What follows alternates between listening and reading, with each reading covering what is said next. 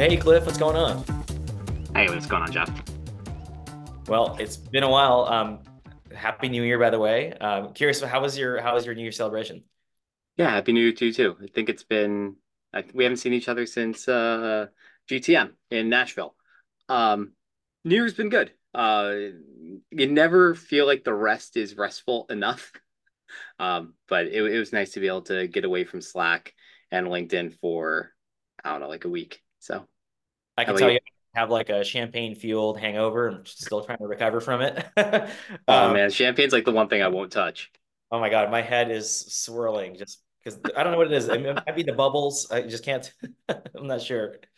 Uh, so today I'm joined by Cliff Simon. He's the Chief Revenue Officer of Carabiner Group. For those in the audience who don't know, maybe Cliff, you could give a one-liner to yourself as well as to Carabiner Group. Yeah, sure. Um, hi, Cliff. I've been in go-to-market for about two decades now. Um, as an individual contributor, director, manager, now in my first C-suite role with uh, Carabiner Group. Um, with Carabiner, we are the leading RevOps as a service agency, um, and we help companies figure out really complex problems. So you're talking about RevOps as a service, and as you're engaging and talking to different companies, who gets it, who doesn't. I'm curious who's saying, "Oh, I totally get what revenue operations is," and who's saying, "I don't know what that is." Can you tell me more? So I I I know a lot of the folks that are going to be listening to this are going to be from a SaaS background, right? And in SaaS, a lot of folks get it, even if there is a differing opinion as to what the exact definition of RevOps is. Is it just the revenue functions? You know, is it sales, marketing, CS? Um, that for us, it goes all the way through to finance um, partnerships, everything, right? What happens from an entire ecosystem perspective within an organization and, and how things touch the money within that org. Um, but folks outside of outside of SaaS don't necessarily call it RevOps. A lot of our clients there talk about digital transformation. Okay? It's it's about helping people become more efficient and not necessarily do more with less, but help them focus on the things that actually matter. That's interesting. Digital transformation to me sounds so old because when I first came out of university, I had worked in uh, at Accenture in management consulting, helping to implement SAP, Oracle at different companies, and we were working with media and entertainment companies, so movie studios, and they were calling it digital transformation back in 2004. So it's very interesting that that terminology still sticks around. I'm curious if you know they're thinking about revenue operations. Are they bringing in folks from inside SaaS to come in and workshop how that's going to look, or are they bringing uh, Carabiner Group in as an expert? And what, what would that look like? Yeah, so in those situations, when we get brought in, a lot of it is to help them understand that next evolution of the business, right? They they see what's going on in tech. They want to be able to go after that and you know have the sexy toys and um, get the get access to the data, to the insights, but they're not quite sure how to get there yet. And I mean, digital transformation is what everyone outside of SaaS calls it, right? How do I take my systems? How do I look at the data? How do I dissect that in a meaningful way to then drive action into the business?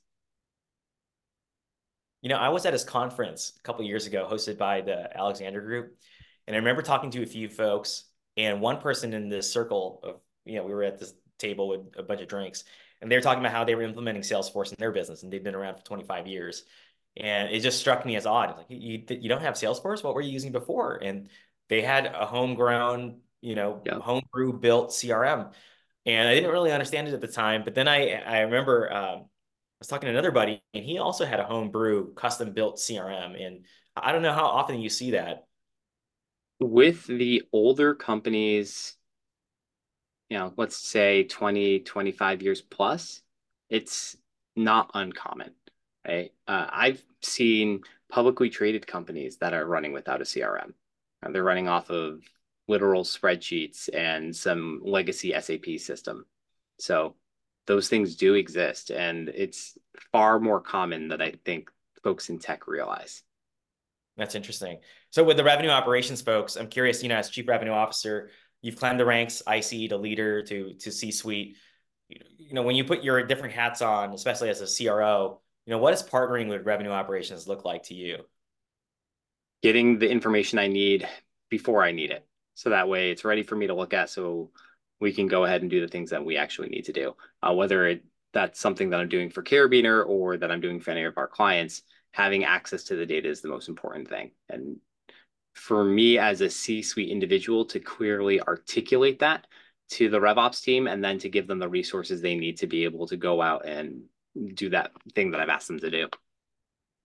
So then, you know, as say the CRO, you're looking for information, but then as a salesperson, imagine you're a sales manager and you have your week to week cadences that you have to operate. What are you then looking for from, you know, your revenue operator? Good data hygiene. I'm looking for like a clean your room report. Um, shifts in sales stages? Um, are we seeing uh, adjustments within the data sets that say these X deals are at risk or these Y deals are more likely to close? How can we make sure that we're moving those in the right direction? Are we multi-threaded enough? Uh, is the buying behavior there and the information that's going back and forth similar enough or better than uh, deals that we've closed in the past? So a uh, bunch of different things on that side. Yeah. So I was just thinking about some of the things that you said. They're not that easy to get with the, with a with a flip of a button, right, or a flip of a switch. Some of it has to be downloaded, massaged, and then you know, my uh, transformed in order to get the data that you're looking for. Mm-hmm. I'm curious, you know, when you when you see that in your clients, you know, what's your normal pitch, or you know, like how can you how can Carabiner help support that? Depends on what the problem is. I mean, for a lot of that kind of stuff, there's a handful of tools that are low cost enough to be able to bring in the door to, to use, or it requires a re-engineering of, you know, the, the rules of engagement. What is the appropriate sales and uh, sales and lead stage, right? Exit and entry criteria. Going back to the basics and making sure that the foundation is set appropriately, because half the time it's not. Uh, the biggest problem by and far is data governance uh, data quality is crap because it hasn't been maintained appropriately and making sure that we go through uh, whether it's us or the clients going through that and looking at it is one of the most important things because if you don't know where you are today how the heck do you know where you're trying to get to i always argue in you know the sales operations course that i teach that you can't get to a good forecast until you have a good pipeline management call uh, or pipeline management cadence because garbage in is garbage mm-hmm. out or pipeline coming into the forecast, guess what? Your forecast isn't going to be very productive. And it's one of the few things that I think is shared responsibility between sales management and go to market operations is the fact that that data needs to conform or meet the bar that you need in order to have a successful forecast call. Um, you know, so you're supporting a bunch of different industries. What's one of the industries that you think is super uh, interesting to you? As you started pitching to them, you learned a lot about them, and you say, you know what, go, a lot of go-to-market operations, revenue operations thinking could really, you know, accelerate what you're doing in your space. Oh man, there's been a handful. Um, the two that I think jump to mind most readily, uh, we've done a lot of work in the collegiate athletic space, and um, that one's been fun just because there has been, you know, to the digital transformation side of things, they're stuck in 20 years ago, right? And they're trying to evolve rapidly, especially when you have um, a burgeoning esports uh, division growing so rapidly. So uh, that one's been fun um, as they start to tackle things like the player likeness rights and uh, as they continue to look at trying to monetize from an e-commerce perspective a lot of what they're doing uh, what used to all be um, in-person ticket sales and merchandise sales. So i think that one's interesting. Um, the other one is the health and life sciences space. Um, hospitals and you know, the healthcare system in general is known for being very stodgy and very slow to move and there's a lot of opportunity there to bring fresh thinking and new technology to the fore to help them just make things faster and more efficient. So for those who aren't watching uh, what Cliff's doing, here, like uh, the quotation marks around digital transformation. Um, I've supported a number of different industries, either on a fractional basis or just as a, a, you know advisor doing some pro bono work. And I always find that some of the industries that are you know and it's a bit antiquated, they have older systems, legacy systems that worked for them in that time and space when they were first created. But fast forward 20, 30 years, you know that that technology tends to be a little slow. It's not integrated, doesn't combine all the data you're looking for. Uh, transportation is one of them. So folks in the freight space, um, whether mm-hmm. it's, whether it's on containers overseas or moving off the port through a drayage or over the road. Um, that's one industry. Second is the healthcare space. Very interesting, even though I've seen a number of digital healthcare trends. Um, but there are, you know, when you're look, working at the national and the regional hospital systems, a lot of that stuff is antiquated. You know, my parents worked for uh, Kaiser Permanente for 30 years, and my father was in the uh, records department. In the records department is literally someone going down to the records room, pulling a file, putting it in a cart, going up the elevator, going to the right floor, and then delivering the record to the right room. And that was his job. And nowadays, you can probably search all those files. Uh, it's, it's it's you know very different from what it was back then. Yeah, I'd say my wife uh, comes from an orthopedic PA background, and same thing, right? Having to get EMRs onboarded at, at the multiple practices that she was at, and um, yeah, just it's interesting to see how things have moved, but the lack of data still makes it so difficult, right? even to get the right data into the right patient's hands at the right time. Yeah, my brother is a Epic consultant, uh, electronic medical records, so that's an interesting space. I think it's with Cerner and um, Epic. I'm trying to remember uh, all the different providers in that space. Um, I'm curious about trends, right? So from your position, you're able to see a lot of different trends that are happening out there. I'm curious, you know, what's commoditizing? What's still fresh in, you know, quote unquote, go to market operations? Hmm. I think the stuff that's commoditizing is the alpha right? So what's becoming commoditized is the outbound email piece, right? The sequencer. Uh, I think data is becoming commoditized because it, everyone seems to be getting it from the same sources. Um, intent data, I think, is very quickly becoming commoditized uh, in, in, a similar vein. Um, as conversational intelligence and AI continue to get better, I think that's going to become commoditized too. So it's going to be a matter of how are you able not just to ingest that data, capture that data, but then to drive insights from that data in a way that's more readily available than just having to log into any particular tool um, and getting that served up to for you on a plate and then I think that's that's the interesting part is how how do you like from a, a development perspective how do you provide this information to people in a really meaningful way in the moment or time that they need it uh, so that way they can use it live on a call or so on and so forth? So i think that'll be really interesting. Yeah I, I try to think i'm trying to have these arguments with a couple of folks around you know where's the kind of this go to market tech space going? I think data is commoditizing quite quickly right like a few years ago you know having the ability to scrape websites, have that inform your data. Before, I think some companies used the Mechanical Turk, how they built their data sets. And I think that those data sets are quite commoditized, revenue, employee count, industry, you know, DUNS numbers, SIC numbers. Mm. But I think what's interesting now is there's a cottage of industry of, okay, well, there's more data that we need to get. So technographic information, can we get access into knowing what systems they have in house. Can our tool implement or integrate into those tech stacks? Uh, and then there's another piece, uh, like I'll give you an example in my own industry. I'm in the climate and ag space. We need to know, you know, what commodities are you sourcing? Where are you sourcing them from? What farming practices are used on site?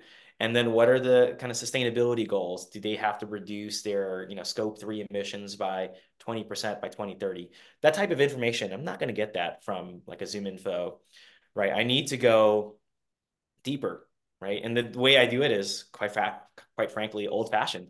I'm literally downloading PDFs from these brands' websites. I'm reading these documents end to end, and then I'm taking that information and moving it into uh, obviously my CRM. Fast forward that a little bit with some of the tooling that just came out recently with ChatGPT, download the PDF, upload it into uh, uh, the LLM, ask a pointed set of questions, get the data I need, and then have it fill out in my CRM. So much faster than you know me, mm-hmm. you know, mm-hmm. reading each file. Um, but that's that's where the game is going. I think the the specialized information is kind of the new alpha, at least in my space. Another one is the UI. I find that the UI, the user experience, is still clunky for a lot of my sellers, my marketers. Like, like if you asked your seller how many tabs do they have open right now, I think they'd have dozens. And to me, that just screams inefficiency, right? Um, hmm. Folks saying, I don't know exactly what tool this is or where it is. I'm not, I'm not saving my team clicks as much as I think I should be. Interesting. As a serial 80 to 100 tab guy, um, oh my goodness. I, I, I might have to agree with you there. Yeah, I keep Uh, thinking about the the, the SDR, right? Uh, think about the SDR five years ago. They oh weren't gosh. they weren't logging into Salesforce. They were logging into Salesloft or Outreach, and hardly ever did they go into Salesforce. They only went into Salesforce because their manager would ping them and say, "Hey, your activity is not hitting what you need. Can you check check your activity and make sure I'm looking at the data correctly?" That's the only time that I see SDRs going into Salesforce. Hmm. The other interesting trend that I think is going to pop up more and more, uh, given the advent of where AI is now, and then the way SaaS itself is growing, right? We're what 20 last last year, two years ago, 2022, we are at 23, 25,000 SaaS companies. Last year it's like 30,000. It's estimated by the end of 2024, we're going to have 73,000 SaaS companies, That's highly specific, but very cool. which is crazy. Uh, but I think what's going to happen, it's much, much harder to be everything for everyone, right? You not you can't be a Roman to the Romans and you know, Thessalonian to the Thessalonians, right? You have to be able to um, you have to be able to really identify a target ICP. So what I think is going to happen is we're going to have a bunch of very entrepreneurial, creative folks who are going to find very pointed solutions, build a product that solves for 500k to 2 million in ARR worth of revenue, and then keep building a, a portfolio of those, right? And it'll be a small team, two, three people right? And you'll have a collection of 15 different products that are only ever meant to be used by a very specific handful of end users. To me, that screams the pie is growing, but sliced even more to a bunch of uh, companies who have lifestyle businesses. It also has some poor tensions to the venture capital industries, like how do I fund uh, pretty good growth outcomes? Um, and maybe it's going to be different. You have someone who has five $2 million businesses with teams of two or three people for each unit. And, and in, general, it's just a portfolio business. Um, I I'm reminded of a couple of businesses which uh, provide some data. I won't name names, but there's a two-person shop that sells technographic information, and they just build a bunch of web scrapers that go into the HTML of a website, scrape the JavaScript tags, look for the specific monikers they need. It could tell you exactly what tool they have. And then they scrape that website every single day, timestamp it into a database, and then track when did that first tag appear in the HTML. And you can then kind of forward, forward uh, fast forward, we think they're going to renew, assuming they have a one-year contract on this date. And that gives someone a little bit of compelling event, a sales rep a compelling event to go after, chase after that company. But that company is run out of two individuals from Eastern Europe, and they're I think they're making like eight million in ARR across the two of them. Um, and maybe you're right. Maybe that is the future. That's some decent average revenue per employee. I would say more than decent. well, um, so we're coming to the end of the show. I'm curious. Um, I usually ask a question around like asking, uh, giving yourself early advice, but I kind of want to change it up a little bit to can you find a change or an impact moment where you know you've had some sort of transformative effect on those around you? You know, what was the context and ultimately what was the impact? Uh, I guess personally or professionally? I'll take professionally. Okay. Um, I'd say from a client perspective, um, we had a really cool one with the NJCAA. Um, they were never able to like articulate their data appropriately. And because of the work we did with them, one of the nice byproducts of that was they were able to finally surface out who their their um, student body was, right, from a demographic perspective, and serve that data up to the Department of Education, and they end up getting millions of dollars in grants um, because they always had a feeling, but unbeknownst to them officially, uh, 70 plus percent of their student body was um, folks either below the poverty line or, uh, you know, single mothers um, or folks in the BIPOC community. And because of that, uh, the federal government was able to open up a bunch of grant funding for them, which was really cool to see. Just like they had all this data, but they never had anything to do with it uh, or a way to be able to surface it appropriately. So I think that was a really interesting side effect um, of just going through and doing good work. I love that. I appreciate you sharing that story. For those who are listening to the pod, I'm curious how, how folks can connect with you. Yeah, I, the easiest way is to connect with me on LinkedIn. Um, and my email is always available too. It's pretty easy. It's cliff at carabinergroup.com. Awesome. Thanks, Cliff. Appreciate you joining the show. All right. Thanks, Jeff. Thanks for having me.